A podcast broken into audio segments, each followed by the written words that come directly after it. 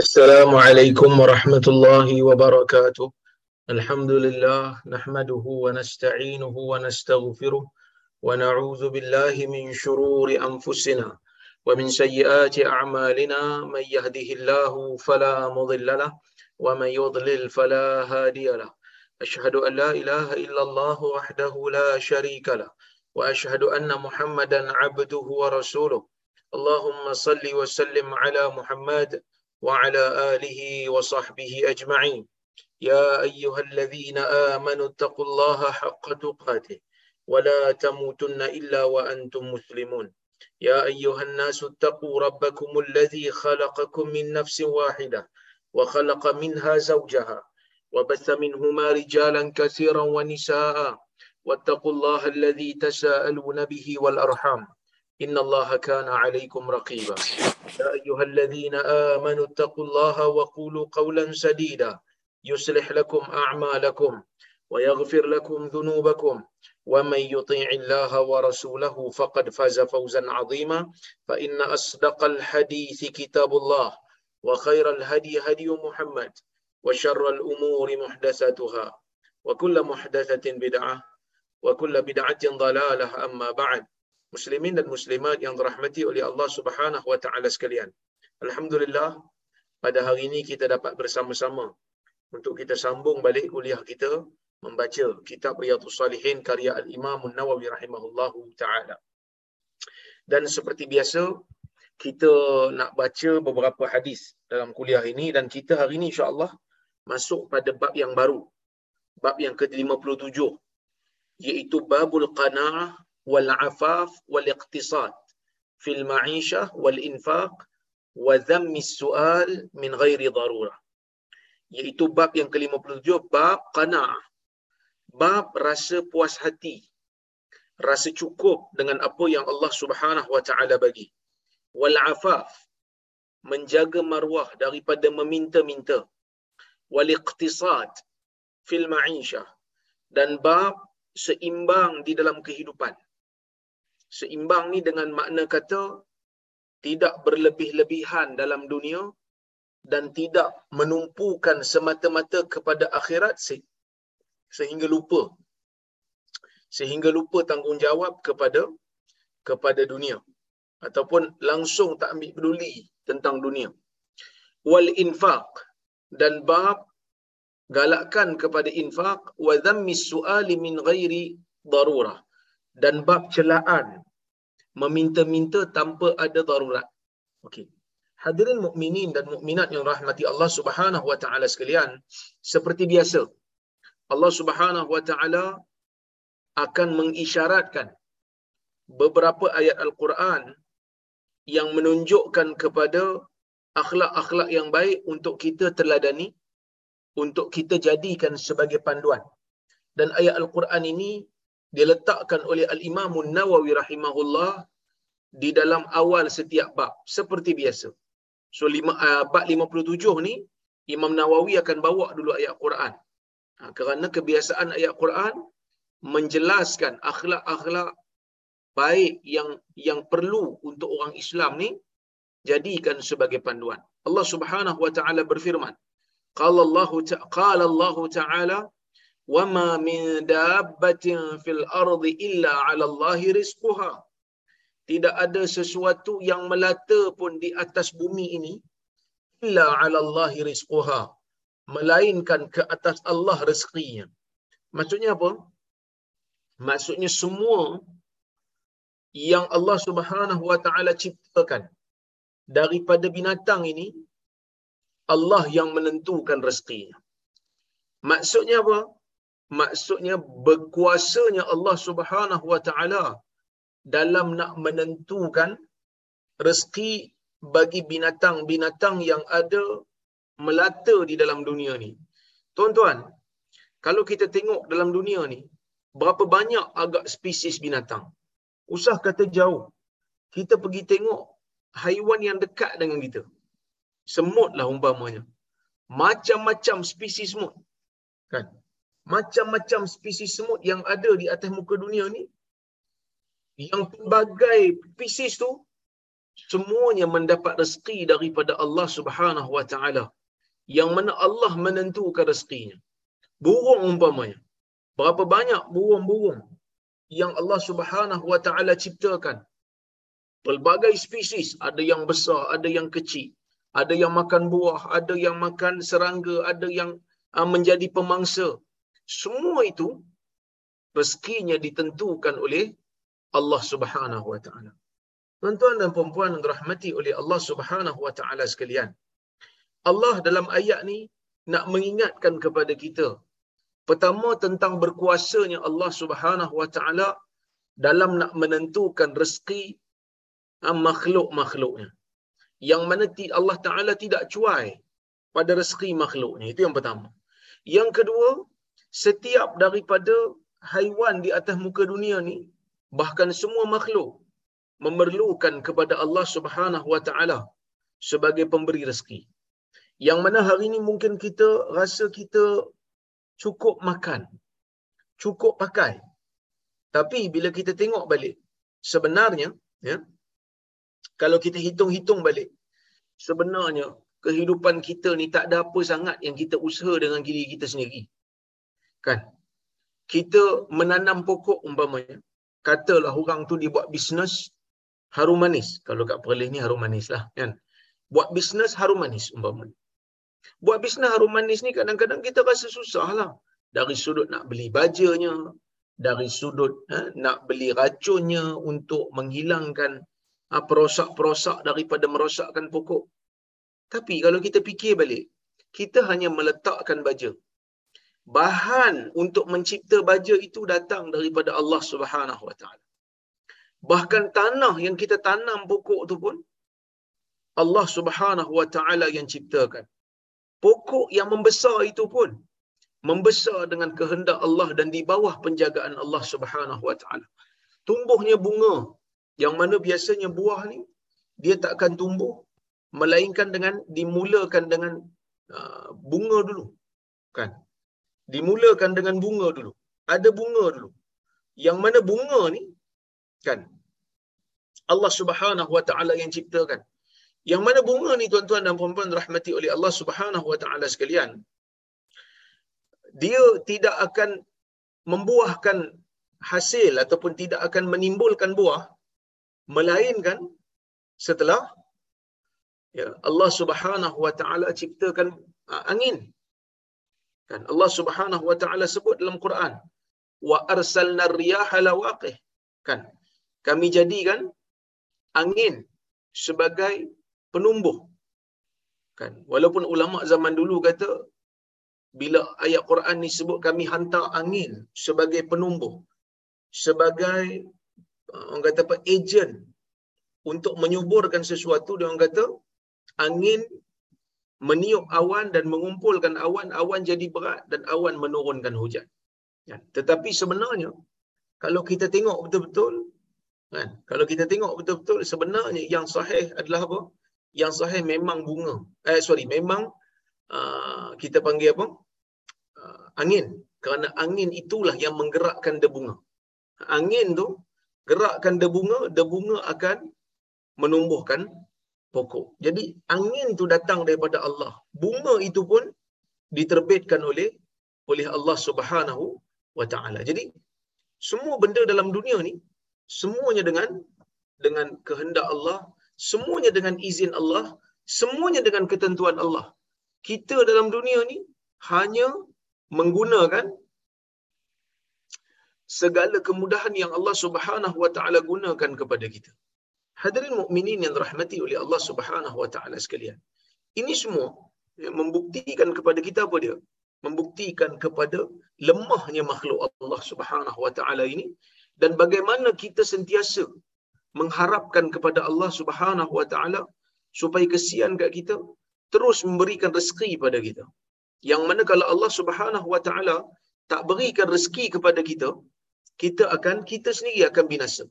Yang mana kita sendiri tidak mampu untuk bertahan kalau Allah Subhanahu wa taala tidak berikan apa-apa kepada kita dari sudut pemberian rezeki. Jadi Allah Subhanahu wa taala nak tenangkan kita. Dalam ayat ni Allah Taala nak sedarkan kita satu hal dan nak tenangkan kita. Wa ma min dabbatin fil ardi illa 'ala Allah rizquha.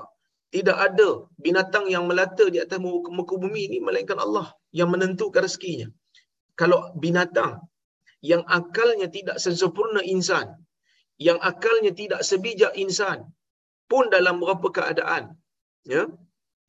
Allah Subhanahu wa taala bagi tahu pada kita setiap masa rezekinya ditentukan oleh Allah, maka apatah lagi kita yang mempunyai akal yang lebih uh, sempurna daripada daripada haiwan dah tentulah keadaannya lebih lebih orang kata apa lebih mulia. Jadi jangan susah hati. Allah Subhanahu Wa Taala nak memberikan isyarat dalam ayat ni, kamu jangan susah hati. Ya, kamu jangan uh, gundah gulana. Kalau apa yang kamu hajati tak sampai. Kalau apa yang kamu hajatkan di dalam dunia ini tidak kesampaian, kamu jangan susah hati. Sebab belum masanya untuk Allah Ta'ala beri kepada kamu. Bukan bermakna Allah Ta'ala miskin sehingga tak boleh bagi pada kamu. Tak. Tetapi maksudnya? Maksudnya ialah Allah Subhanahu Wa Ta'ala tak nak lagi bagi pada kamu sebab berkemungkinan. Berkemungkinan kamu ni masih lagi belum layak ataupun mungkin kalau Allah Taala bagi benda yang kamu nak pada waktu ni mungkin ia tidaklah baik untuk kamu. Ha, mungkin ia tak baik untuk kamu. Jadi oleh kerana itulah ya kita tak perlu untuk rasa gundah gulana. Ha, tak perlu untuk rasa uh, susah hati kalau Allah Subhanahu Wa Taala tak kurniakan dengan apa yang kita yang kita minta. Hadirin mukminin yang dirahmati oleh Allah Subhanahu wa taala sekalian. Ini ayat yang pertama. Kemudian Imam Nawawi bawa ayat yang kedua. Wa qala ta'ala, Allah Ta'ala berfirman, "Lil fuqara'i alladhina uhsiru fi sabilillah la yastati'una darban fil ard yahsubuhu yahsab yahsabuhumul jahilu aghniya'a min at-ta'affuf ta'rifuhum bisimahum la yas'aluna an-nasa ilhafa." yang bermaksud bagi orang-orang yang miskin lil fuqara alladhina uhsiru fi sabilillah bagi orang-orang yang fakir yang mana mereka ini telah terhalang di jalan Allah maksudnya Allah Subhanahu wa taala nak bagi kita peringatan apa dia ada di kalangan manusia yang menjadi miskin miskin dia sebab apa miskin dia adalah disebabkan oleh kerana dia terlibat dengan jihad. Dia terlibat dengan menuntut ilmu umpamanya. Jadi dia miskin. Orang lain tak terlibat dengan jihad. Mereka pergi meniaga. Orang lain tak terlibat dengan menuntut ilmu. Dia pergi bekerja. Tapi ada di kalangan manusia ni yang melakukan kerja fardu kifayah untuk manusia lain. Iaitu dia pergi menuntut ilmu. Dia pergi berjihad supaya bila dia balik dia bawa ilmu yang bermanfaat kepada umat. Jadi oleh kerana dia mengembara berjihad dia mengembara mencari ilmu dia tak ada masa nak menjadikan diri dia kaya mungkin dia tak ada masa nak menjadikan diri dia kaya oleh kerana tu dia menjadi miskin kalau tuan-tuan pernah dengar kisah yang saya ceritakan dulu ada seorang ulama hadis nama dia Yahya ibnu Ma'in. Ha, nama dia Yahya ibnu Ma'in. Yang mana Yahya bin Ma'in ni, tuan-tuan dan puan rahmati Allah sekalian, dia waktu dia ha, orang kata apa? Waktu dia muda, ayah dia ada tinggalkan harta yang banyak untuk dia, juta ayah dia tinggal untuk dia. Tapi duit yang ayah dia tinggal sebagai harta pusaka yang juta tu digunakan untuk menuntut hadis, untuk pergi mengembara cari hadis ke sana sini, akhirnya dihabiskan. Duit tu dihabiskan untuk menuntut ilmu. Ha, jadi sampai dia menjadi orang yang miskin.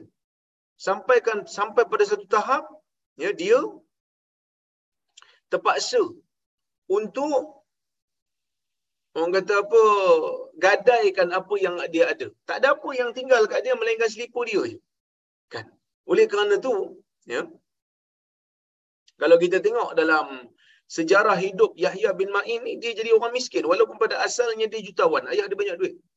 Tapi kenapa dia jadi miskin? Kerana dia ni uhsiru fi sabilillah. Dia menahan diri dia di jalan Allah. Dia buat kerja fardu kifayah yang orang lain tak mampu nak buat. Apa dia? Pergi mengembara mencari hadis. Pergi mengembara nak mengenali perawi. Nak tahu, nak buat ulasan perawi ni bagus ke tidak untuk riwayat hadis. Perkara yang dibuat ni, ya, walaupun pada zaman tu orang fikir, apalah kau ni? Kan? Ada duit jadi jutawan, boleh berniaga. Tapi kau habiskan untuk ya, kau habiskan untuk uh, meng, apa ni menuntut ilmu yang mungkin tidak memberikan keuntungan di dunia.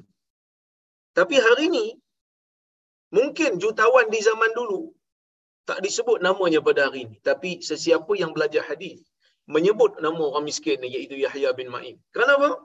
Kerana sumbangan Yahya bin Ma'in dalam ilmu tu sangat besar. Jadi sebab itu Allah mengingatkan kepada kita. Ya, ada di kalangan manusia ni yang menjadi fakir, yang menjadi miskin, yang tak kaya pun. Sebab apa dia orang tak kaya? Sebab dia orang ni menahan diri dia di jalan Allah. Tak boleh nak pergi meniaga, tak boleh nak bekerja banyak. Sebab mereka terpaksa menyibukkan diri mereka untuk menuntut ilmu. Mereka terpaksa menyibukkan diri mereka untuk berjihad di jalan Allah. La yastati'una darban fi fil ard. Dan mereka ni tak mampu dah menahan diri ya disebabkan oleh kerana menuntut ilmu menahan diri disebabkan kerana berjihad. La yastati'una darban fil ard. Mereka tak mampu nak mengembara untuk meniaga. Ha, mereka tak mampu nak pergi ha, ke sana sini untuk ha, melakukan ha, kita panggil apa? Bisnes kan kalau hari ni kita naik uh, orang kata apa naik uh, kapal terbang pun ada business class kan kalau ni, orang Arab dipanggil darajatul rijalil a'mal darjat peniaga-peniaga punya seat mahal lagi daripada orang biasa jadi mungkin pengembara yang nak menuntut ilmu ni naik ekonomi kelas je. Nak naik bisnes kelas tak mampu, duit tak ada. Sebab dia tak ada bisnes. Mereka tak mampu. Tapi adakah mereka ini perlu untuk dihina ataupun dipandang rendah? Allah Subhanahu Wa Taala kata apa? Yahsab yahsabuhumul yahsabuhumul jahilu aghniya'a min at-ta'affuf. Mungkin orang tengok mereka ni macam senang. Kan mereka tak ada bisnes, sebenarnya mereka miskin. Nak, nak, nak makan pun tak ada. Kalau tuan-tuan tengok dalam sejarah ulama hadis, ada yang seminggu tak makan, minum air je. Sebab apa? Sebab mereka tak ada kesempatan nak pergi makan. Tak ada kesempatan, terlalu sibuk belajar hadis. Kan? Terlalu sibuk belajar hadis. Ada satu kes, seminggu dah dia orang asyik minum air je dalam kelas sebab menuntut ilmu hadis. Kemudian tok guru hari itu dia khabarkan tok guru tak sihat. Jadi kelas tak tak bermula. Kelas tak ada, kelas batal. Jadi dia orang pun baliklah pergi cari pergi pasar cari ikan. Peristiwa ni berlaku dekat Mesir. Kurun ketiga hijrah. Jadi bila dia orang pergi, kurun ketiga atau keempat hijrah. Kemudian bila dia orang pergi ke pasar beli ikan, Tiba-tiba sebelum ikan sempat dimasak. Diberitahu kepada mereka yang syekh dah sihat nak mula kelas balik. Tinggal ikan. Pergi belajar balik. Seminggu tinggal ikan. Kan? Jadi bila seminggu tinggal ikan, mungkin masa tu cuaca sejuk. Jadi ikan tu tak busuk. Bila balik tu, lepas seminggu balik rumah tengok ikan masih masih ada dan dekat-dekat nak busuk dah. Dia orang makan ikan tu dalam keadaan tak masak. Kerana takut kalau masak jadi jadi tak sempat sebab nak beli rempah apa semua jadi tak sempat tapi jadi busuk. Itulah pengorbanan orang yang menuntut ilmu di zaman dulu. Ya, pengorbanan orang yang menuntut ilmu, pengorbanan orang yang berjihad di zaman, di zaman dulu. Yahsabuhumul jahilu aghniya min at-ta'affuf. Mungkin orang jahil, orang yang tak tahu keadaan dia orang, dia orang menganggap orang yang menuntut ilmu, orang yang pergi jihad fi sabilillah ni rasa macam orang kaya. Mereka rasa orang yang menuntut ilmu, orang yang pergi berjihad di jalan Allah itu ha, kaya disebabkan oleh kerana bukan kerana mereka betul-betul kaya tapi kerana minat ta'afuf. Mereka tak meminta-minta. Mereka tidak meminta-minta. Mereka tak tunjukkan kesusahan mereka pada orang. Ta'rifuhum bisimahum. Kami kamu tahu mereka itu pada pada tanda yang ada di di badan mereka. Maksudnya kalau kamu perhati betul-betul kamu akan dapati pada diri mereka tu ada tanda-tanda kesusahan mereka. La yas'aluna an-nasa ilhafa. Mereka tidak bersungguh-sungguh dalam meminta-minta kepada manusia. Bukan jenis minta kepada orang. Kan? Kalau ada orang bagi, mereka ambil. Kalau tak ada, mereka tak minta. Allah subhanahu wa ta'ala dalam ayat ni nak bagi kita ingat ada di kalangan manusia yang tak meminta pun. Tapi kita kena pergi cari mereka. Kita kena bantu mereka. Kerana mereka ni melakukan kerja fardu kifayah. Baik. Kemudian Allah Taala berfirman lagi, wa qala ta'ala walladzina idza anfaqu lam yusrifu wa lam yaqturu wa kana baina dhalika qawama. Ini satu lagi. Allah Subhanahu wa taala nak ingatkan kita supaya kita seimbang dalam memberikan infak. Tadi ada orang dia tak meminta-minta, kita disuruh untuk mencari. Tapi bila kita nak memberi, bila kita nak memberi sesuatu kepada orang lain atas dasar infak, Allah Subhanahu wa taala suruh jangan sampai kepada tahap membazir dan jangan pula kamu jangan pula kamu kedekut. Jangan kedekut sampai tak sampai tak bermanfaat apa yang kamu bagi itu. Walladzina idza anfaqu di antara tanda-tanda ya orang-orang yang baik ciri-ciri orang yang beriman iaitulah mereka apabila mereka melakukan infak lam yusrifu mereka tidak berlebih-lebihan mereka tidak pada tahap sampai membazir. Ya? apa itu sampai tahap membazir? Sampai dia beri sesuatu sampai orang tak mampu nak nak habis kan sampai terbuang. Kan? Kadang-kadang dalam bab memberi bantuan pada orang ni kita perlukan koordinasi. Kan? Bila masuk aja tahap banjir bila masuk aja tahap banjir kita nak bagi bantuan. Macam-macam orang hantar bantuan. Tapi bila tidak ada koordinasi kan bila tak disusun betul-betul tak ada sekretariat yang menentukan sumbangan apa yang nak diberi sumbangan apa yang tak perlu diberi. Kadang-kadang makanan sampai terbuang. Kan? Sebab terlalu banyak orang hantar makanan yang berbungkus. Yang hantar nasi goreng pun berlambak-lambak. Sedangkan makan pun mereka perlu pakaian pun mereka perlu selimut pun mereka perlu bahan-bahan untuk mandi shampoo sabun ubat gigi beruh gigi dan sebagainya pun perlu tapi bila tidak ada pelarasan dalam gerak kerja maka berlaku pembaziran yang ni yang Islam sebut dulu lagi bila nak berinfak jangan sampai kepada tahap membazir. Perlu koordinasi. Tengok apa yang diperlukan. Jangan main bagi atas nama bagi, lama-lama boleh membawa kepada pembaziran. Walam yaqturu dan tidak juga terlalu kikir. Bagi itu, ya saya bagi nasi. Tapi bagi nasi dua suap. Tak memberi kenyang pun kepada orang yang kita bantu. Itu pun tidak tidak bagus. Wa kana baina dhalika qawama. Dan mereka memberikan infak itu qawama. Ah, baina zalika qawama. Pertengahan. Ya pertengahan. Maksudnya sederhana. Maksudnya seimbang.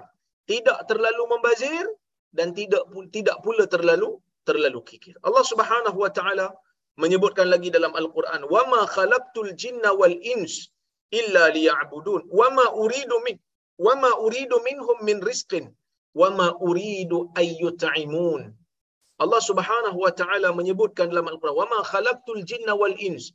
Tidaklah aku ciptakan jin dan manusia ini illa liya'budun, melainkan hanyalah untuk beribadat kepadaku. Walaupun sebahagian daripada orang sufi Ha, kalau tuan-tuan dan puan-puan dengar ceramah-ceramah sufi yang sebahagian yang menyeleweng ni, mereka akan kata, oh sebenarnya Allah Ta'ala ciptakan alam ni untuk Nabi Muhammad kerana Nabi Muhammad. Contohnya macam dia orang sebut, laulaka, ada riwayat, laulaka ma khalaqtul aflak. Kalau tidak kerana kamu wahai Muhammad, kami tidak akan aku tidak akan ciptakan uh, falak-falak yang ada di dalam dunia ni. Aku tak cipta dunia. Kan? Jadi um, riwayat ni digunakan oleh mereka secara berleluasa. Tetapi riwayat ni adalah riwayat yang palsu. Ha, tuan-tuan nanti boleh tengok dekat YouTube seminar Nur Muhammad. Tuan-tuan boleh tengok macam mana uh, beberapa orang panel yang uh, Kuips anjurkan baru-baru ni, yang hari Sabtu baru ni, kita anjurkan seminar Nur Muhammad menceritakan kecelaruan sebahagian daripada golongan sufi menggunakan riwayat-riwayat yang tidak sahih hanya semata-mata nak menetapkan tentang konsep Nur Muhammad. Apa itu Nur Muhammad? Nur Muhammad ni dia orang percaya Allah Taala ciptakan cahaya Nabi Muhammad dulu sebelum diciptakan Nabi Muhammad, kemudian daripada cahaya itulah diciptakan seluruh alam ini. Ini semua adalah kepercayaan yang tidak disandarkan kepada riwayat yang sahih. Tak ada riwayat yang sahih bagi tahu begitu. Ha, kalau kita tengok dalam Quran, Allah Subhanahu Wa Taala tidak ciptakan dunia ni untuk Muhammad pun. Tetapi Allah Taala ciptakan dunia ni untuk menyembah dia. Untuk beribadat kepada Allah. Nabi Muhammad itu bukan tidak mulia. Nabi Muhammad makhluk yang sangat mulia. Makhluk yang paling mulia. Tetapi Nabi Muhammad itu tidaklah boleh kita angkat dia lebih daripada martabat kenabian. Sebab Nabi SAW sebut di dalam hadis Nabi kata la tutruni kama atratin nasara Isa bin Maryam fa innama ana Abdullah wa rasul. Faqulu Abdullah wa rasul. Ya? Yang mana Nabi SAW mengatakan au kama qal kamu jangan lebih sangat dalam memuji aku seperti mana Isa ah, seperti mana Kristian ataupun Nasara lebih-lebih dalam memuji Isa anak Maryam. Sebutlah aku ini hamba Allah dan dan rasulnya. Jadi tuan-tuan boleh tengok. Jadi Allah Subhanahu Wa Taala dalam ayat ni bagi tahu terang-terang dah. Aku tidak ciptakan jin, aku tidak ciptakan manusia melainkan untuk menyembah aku. Wa ma uridu minhum min rizqin wa ma uridu ayyut'imun. Aku tidak minta daripada mereka itu rezeki dan aku bukan juga minta mereka untuk beri makan padaku. Jangan sekali-kali bila kita baca dalam Quran Allah Subhanahu wa taala wajibkan kita bayar zakat bila kita baca dalam Quran Allah taala galakkan kita bersedekah Allah Subhanahu wa taala wajibkan ke atas kita solat jangan sekali-kali kita menganggap apa saja yang Allah taala tuntut untuk kita lakukan ia memberikan kepentingan memberikan keuntungan pada zat Allah itu adalah tidak benar kerana dalam ayat ni Allah taala sebut dah terang-terang Allah sesekali tidak tidak mahukan apa-apa pun daripada kita. Allah Subhanahu Wa Taala tak memerlukan kita pun. Bahkan kalau hari ini satu hari la Allah sebagai contoh satu hari satu orang makhluk tak solat pun pada Allah, tak sujud pun pada Allah. Allah tak rugi apa tuan-tuan. Ya. Allah Subhanahu Wa Taala tak rugi apa pun. Walaupun dia minta daripada kita untuk laksanakan salat, untuk melakukan amal saleh tapi kalau hamba tak buat kan kalau hamba tak buat apa yang Allah taala minta kalau hamba tinggalkan segala kewajipan yang Allah taala telah tetapkan ke atas diri dia Allah taala tak berlaku apa pada dia. Sikit pun tak berkurang. Kan? Ma naqasa mimma indi. Tak kurang sikit pun. Kalau Allah taala bagi semua benda yang hamba minta serentak di satu tempat katalah daripada awal sampai ke akhir manusia yang Allah Taala ciptakan. Daripada awal sampai ke akhir jin yang Allah Taala ciptakan. Duduk di satu tempat. Trilion jin.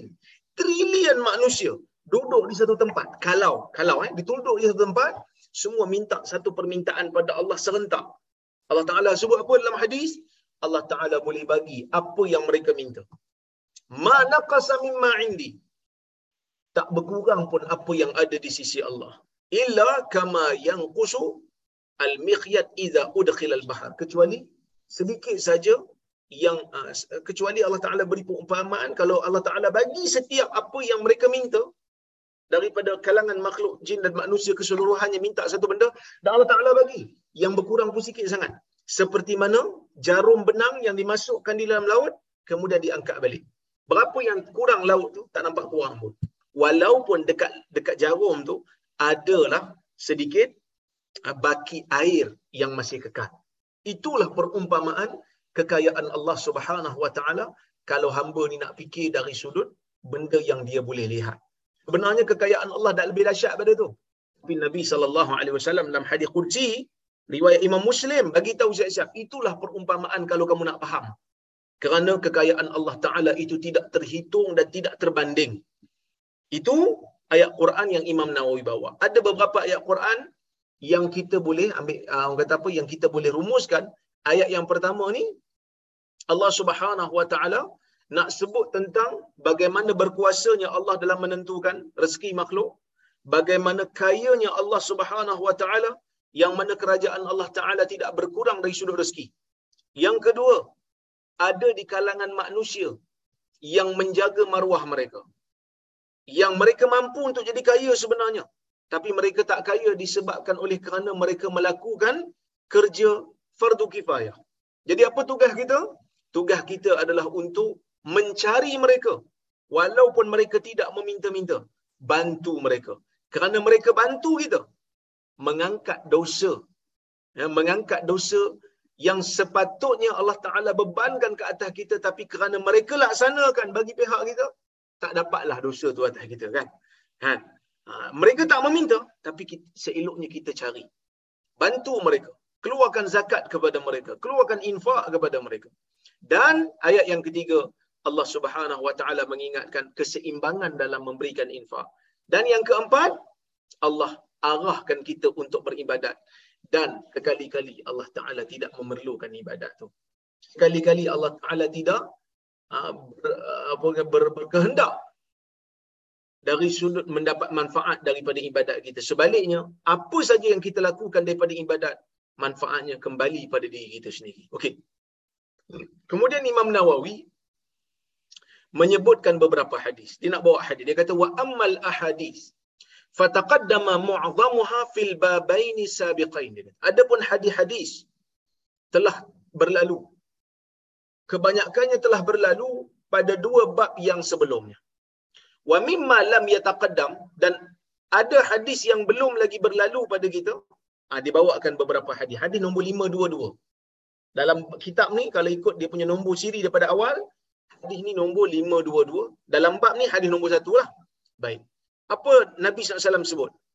An Abi Hurairah radhiyallahu anhu عن النبي صلى الله عليه وسلم قال ليس الغنى عن كثرة العرض ولكن الغنى غنى النفس متفق عليه yang bermaksud daripada Abu Hurairah radhiyallahu anhu daripada Nabi sallallahu alaihi wasallam yang mana Nabi SAW mengatakan laisal ghina an kasratil aradi bukanlah kekayaan yang sebenar itu disebabkan oleh kerana banyaknya harta. Aradi harta yang berbentuk wang ringgit dan juga aset-aset hartanah. Nabi sallallahu alaihi wasallam nak bagi tahu bukanlah kekayaan yang sebenar dengan banyaknya harta. Dengan banyaknya ha, duit. Walakinnal ghina ghina nafsi sebaliknya kekayaan yang sebenar itu adalah kekayaan jiwa. Okey. Apa maksud hadis ni? Maksud hadis ni Nabi SAW nak bagi tahu ialah sebenarnya kekayaan yang betul-betul kaya pada pandangan syarak bukan dengan banyaknya harta semata-mata. Kerana ada manusia yang banyak harta, ada manusia yang banyak aset tetapi kehidupan dia ketamakan dia lebih dahsyat daripada orang yang tak ada harta banyak. Kan, sebab itu kita tengok kadang-kadang ada je manusia yang ditangkap melakukan rasuah, yang ditangkap melakukan salah guna kuasa. Kadang-kadang kita pun pening. Macam mana dia ni boleh terlibat dengan rasuah? Macam mana dia ni boleh terlibat dengan salah guna kuasa? Macam mana dia ni boleh tertangkap, terbukti mencuri duit rakyat dan sebagainya. Sedangkan kehidupan dia Semuanya ditanggung oleh rakyat. Gaji dia tinggi, allowance dia banyak. Jadi penasihat company pun banyak. Kan? Elektrik dibayar. Air dibayar. Tol pun dibayar. Kadang-kadang kebanyakan makan-makan dia pun dibayar. Sebab dia banyak mesyuarat. Kan? Macam mana dia boleh fikir? Kerana kadang-kadang ya kita kena kembali juga pada agama. Apa dia? Kekayaan jiwa tu yang lebih penting. Ya, kekayaan jiwa tu sebenarnya lebih penting daripada segala-galanya. Tuan-tuan dan puan-puan rahmati oleh Allah Subhanahu Wa Taala sekalian. Ini benda yang kita kena sedar. Ya? Kerana ada saja manusia yang terbukti pun. Manusia yang Allah Ta'ala bagi kemewahan, dia nak lagi. Allah Ta'ala bagikan kekuasaan, dia nak lagi. Jadi Nabi memberikan peringatan kepada kita, harta banyak-banyak ni bukan penentu kekayaan yang sebenar. Sebab itu Syekh Mustafa Bura waktu dia hurai hadis ni dia kata apa? Afadal hadis al-hatha 'ala ar-ridha bima qasama Allah Ta'ala. Hadis ni menggesa kita supaya reda dengan apa yang Allah Taala bedakan. Apa yang Allah Taala bagikan, apa yang Allah Taala telah bahagi. Sebab kadang-kadang ada juga kita mikir di kita, siapa aku jadi tak kaya? Siapa aku ni tak jadi orang kaya? Ha, teringin juga nak jadi orang kaya. Kan berkawan dengan orang kaya, orang kaya tengok senang orang kaya. Tapi kita fikir siapa aku tak kaya? Hadis ni nak bagi tahu kat kita reda dengan apa yang Allah Taala tentukan. Mungkin kalau kamu kaya, kamu tak sebaik dia. Mungkin kalau kamu kaya, kamu jadi lebih jahat daripada orang kaya yang ada sekarang. Contohlah. Bukan semua orang kaya jahat. Tahu? Ada orang kaya baik. Sahabat-sahabat yang ada dalam ni, kan, yang, ber, uh, yang bersahabat dengan saya, Masya Allah. Ta'ala berikan kesalehan pada mereka. Allah Ta'ala beri keberkatan pada harta mereka kan. Tapi kadang-kadang ada manusia dia tengok orang lain dia rasa macam aku ni nasib tak pernah baik ke? Kenapa Allah Ta'ala tak bagi aku rezeki lebih macam Allah Ta'ala bagi ke orang tu? Hadis ni nak, nak, nak suruh kita pujuk diri. Allah Ta'ala tak bagi tu. Ada kebaikan sebenarnya. Ada hikmah di sebalik tu sebenarnya. Yang mana mungkin kita tak perasan. Ya, yang kita ni telah berada di, di satu satu situasi yang baik yang memungkinkan kita untuk beramal soleh. Jadi kita amal soleh sebanyak-banyaknya di, di mana Allah Ta'ala letak kita wa adam al hirsi ala izdiyad li ghairi hajah wa tatallu ila ma fi aidi al akharin dan jangan terlalu bersungguh untuk menambah-nambah benda yang tak diperlukan pun. Benda yang tak diperlukan tak perlulah bersungguh sangat nak pergi tambah. Wa tatallu dan jangan terlalu mengintai-intai apa yang ada di tangan manusia lain. Kan? Apa yang ada pada tangan manusia lain tak perlu untuk kita berlumba nak pergi minta kalau orang tak bagi. Sebab itu Nabi sallallahu alaihi wasallam menyebutkan di dalam hadis kalau tuan-tuan baca hadis 40 ada hadis ni. Iaitu Nabi kata apa? Nabi kata izhad fid dunya yuhibbukallah wazhad mimma fi aidin nas yuhibbuk. Ah uh, macam mana? Ya, saya, saya saya lupa hadis tu. Uh, Allahumma salli ala Muhammad. Uh, Nabi pesan kepada seorang sahabat Nabi kata izhad fid dunya uh, yuhibbuk Allah kan wazhad sekejap wazhad fi ma fi aidin nas. Yuhibbukan nas. Ha. Ma inda nas yuhibbukan nas. Okey? Uh, kama yang bermaksud zuhudlah kamu dalam dunia. Jangan terlalu kejar sangat dunia ni sampai kamu lupa akhirat. Allah taala akan cinta pada kamu. Wazhad fi ma indan nas. Dan zuhud dengan apa yang ada di, di di di tangan manusia. Jangan terlalu meminta-minta dengan apa yang ada di tangan manusia.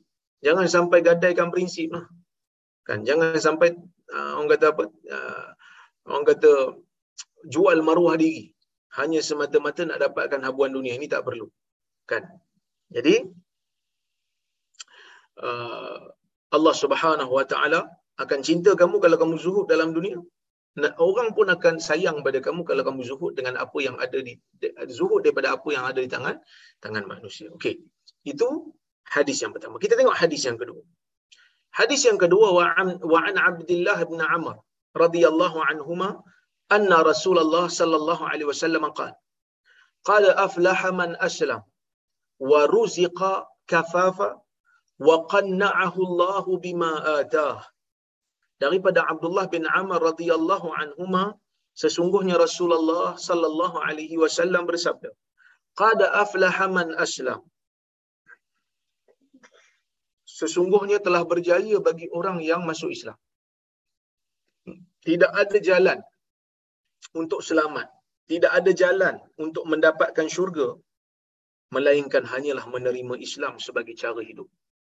Melainkan menerima Islam sebagai agama. Ruziqa kafafa dan rezekinya diberikan cukup-cukup.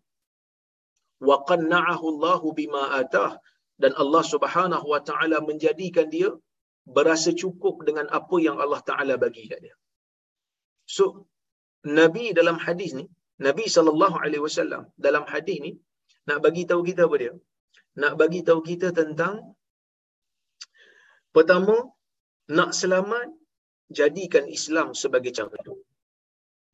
Yang kedua, setelah kita menerima Islam sebagai cara hidup, kita tengok rezeki yang Allah Ta'ala bagi kita. Cukup kita cukup. Kalau cukup, Alhamdulillah. InsyaAllah.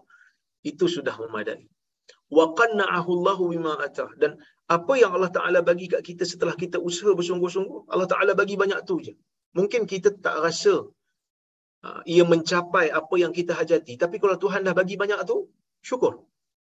Syukur itu sudah memadai dan kita boleh berjaya. Sebab itu, hadis ni bagi tahu seperti mana Syekh Mustafa Bura kata, ya, dia kata, fadlu man radhiya bi illahi ta'ala an su'alin nas walau bil qalil.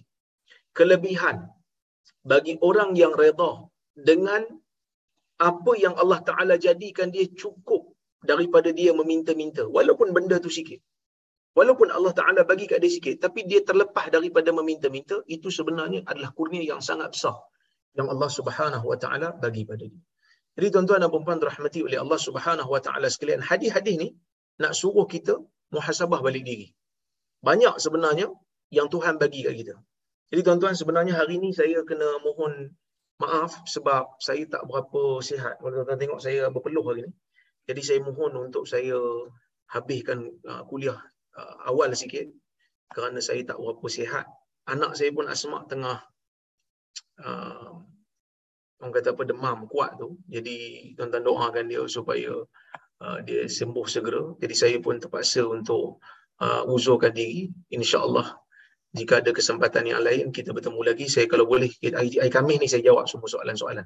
InsyaAllah sebab saya tak berapa sihat hari ni saya terpaksa berhenti awal. Uh, mohon maaf terkasar bahasa tersilap kata. InsyaAllah kita jumpa lain masa. Aku qawli hadha wa astaghfirullahaladzim li walakum. Wassalamualaikum warahmatullahi wabarakatuh. Waalaikumsalam. Jazakallah